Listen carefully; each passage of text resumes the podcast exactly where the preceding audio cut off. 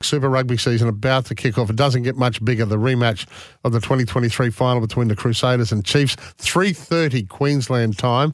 And then, of course, that mega Reds-Tars interstate clash on Saturday night, 6:30. The only place to watch every match of the Super Rugby Pacific season, ad-free, live and on demand, is on the home of rugby, Stan Sport, where you will hear the dulcet tones of one of the greatest Wallabies ever, Tim Horan. Good morning, Timmy.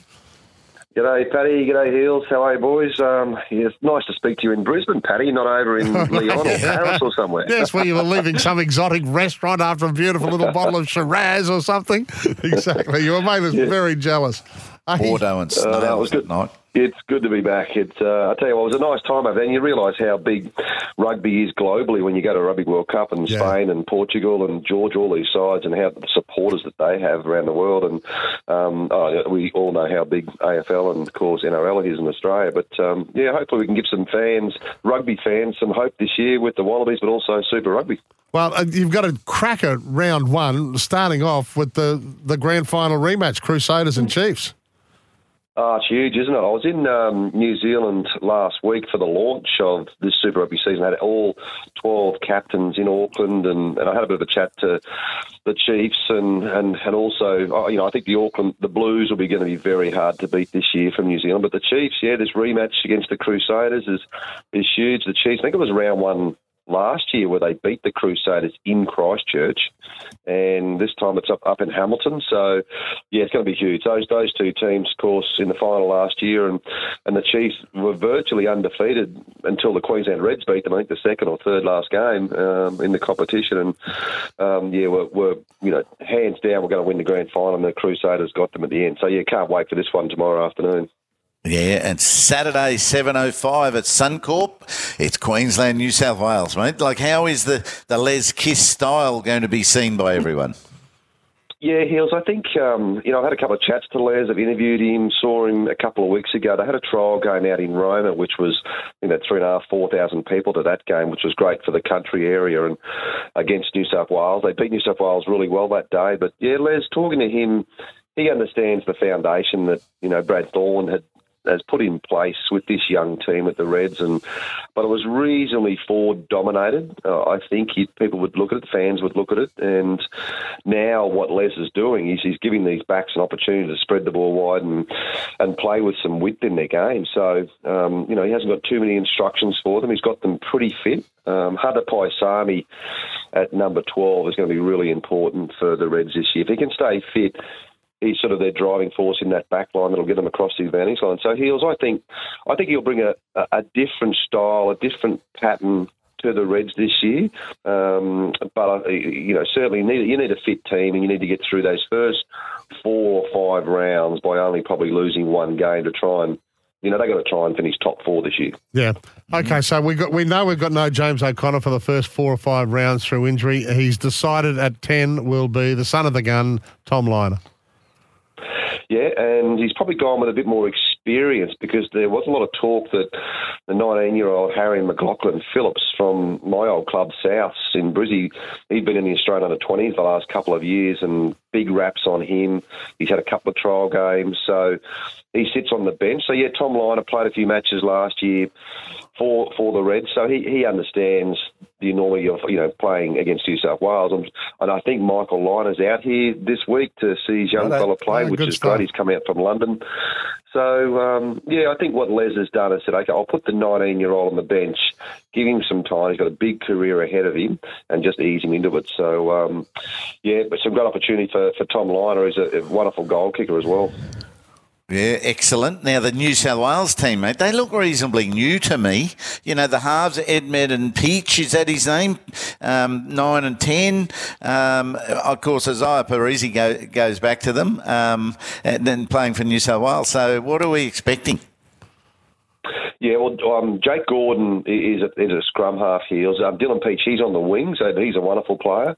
And then Tane Edmed, he's the son of Edmed, who used to play at the Belmain Tigers many, many years ago. So Tane, wonderful player. So, they're When I saw them play in Roma 2 weeks ago, they're a really big forward pack, probably one of the biggest forward packs, I reckon, going around in the competition. So they got Lockie Swinton, who'll play as well, so in the forward. So, you know, I think that for the Waratahs, the only thing that scares me about the Waratahs is their first five rounds. And, you know, we as broadcasters with Stan Sport and Channel 9, you want the Waratahs to be successful, but the first five rounds is really tough. They got some massive games away against New Zealand teams, a couple of Australian teams away. So we just hope that you could go five rounds with the Waratahs and they could be, you know, they might only pick up one match in the first five rounds. So for them on Saturday night's pretty important against the Reds.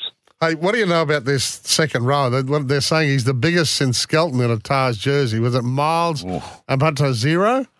125 Ks and 203 centimetres. That is a big human. And I think he's only 21 or 22, so he's...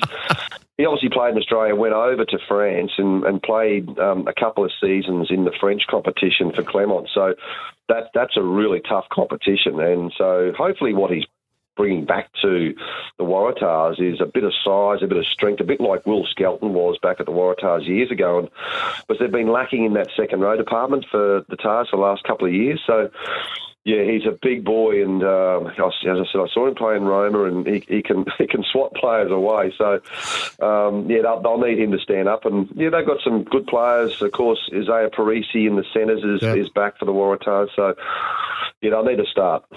Hey, Timmy, I gathered from the Reds launch the other day there was a given that Alex Hodgman was going to be up front for the Reds, the former All Black. Obviously, what he's done in the pre-season has impressed everyone down at Ballymore.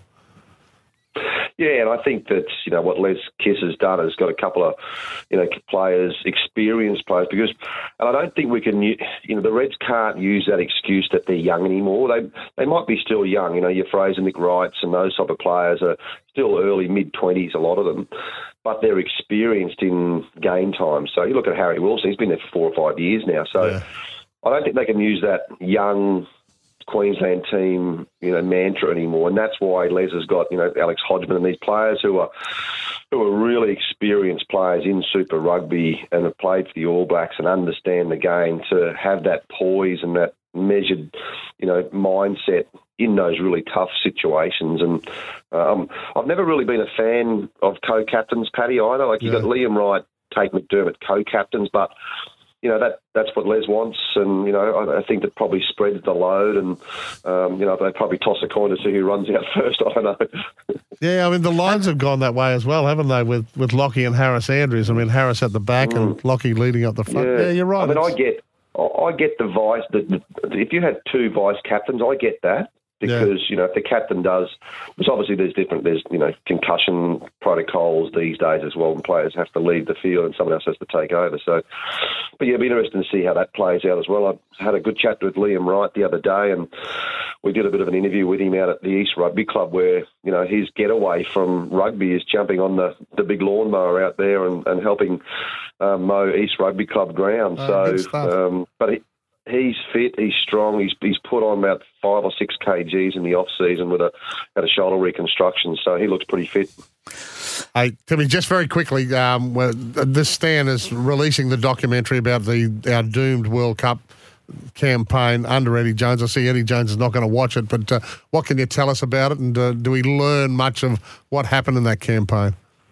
Yeah, it launches tonight on Stan, and we, you know, obviously being over there at the Rugby World Cup in that sort of 8-week period and seeing what happened, but even the lead-up, like, well, you get quite excited watching Eddie Jones early. When he, and there's not much of it outside the World Cup, but when they nearly beat the All Blacks in Dunedin, they're up, I think it was 17-0 at half-time. Yeah. And everyone got quite excited. And to go to the World Cup and have the disappointment against Fiji early, to see what happened to Carter Gordon, how he gets dropped. They talked to Carter Gordon, talked to James Slipper a lot, experienced player, about what he thought. And then, but I think the most disappointing thing is, and boys, we always talk about, you know, the pub test. And I think what disappointed a lot of Wallaby fans, and people had saved a lot of money to go over there and be part of it, but also back in Australia watching, was that when Eddie Jones, when this rumour started about his Zoom meeting with Japanese rugby, when you're in a 4-year contract, to coach the Wallabies, the national team. And then 6 months into that contract, you go and try and look potentially for another job. I think rugby fans didn't like that. And, you know, when it became true and all of a sudden now he's coaching the Japanese team, it just doesn't stack up. And I think that's the biggest disappointment of, yes, we lost to Wales and, you know, fans walked out with 20 minutes to go. Aussie fans with, you know, jerseys on and scarves on. So that was a big disappointment. So to get behind the scenes and see what Eddie was talking about and how also the players react. Yeah, you're right. It had a stench about it, and Stan are going to reveal it all. Hey, great to chat. We really appreciate your time. We're going to hear your dulcet tones, as I said, right the way through the season on Stan, and we can't wait. Reds and Tars, Saturday night. Yeah, good on you, Paddy. Good on your heels. Nice to chat, boys. Thanks, Timmy.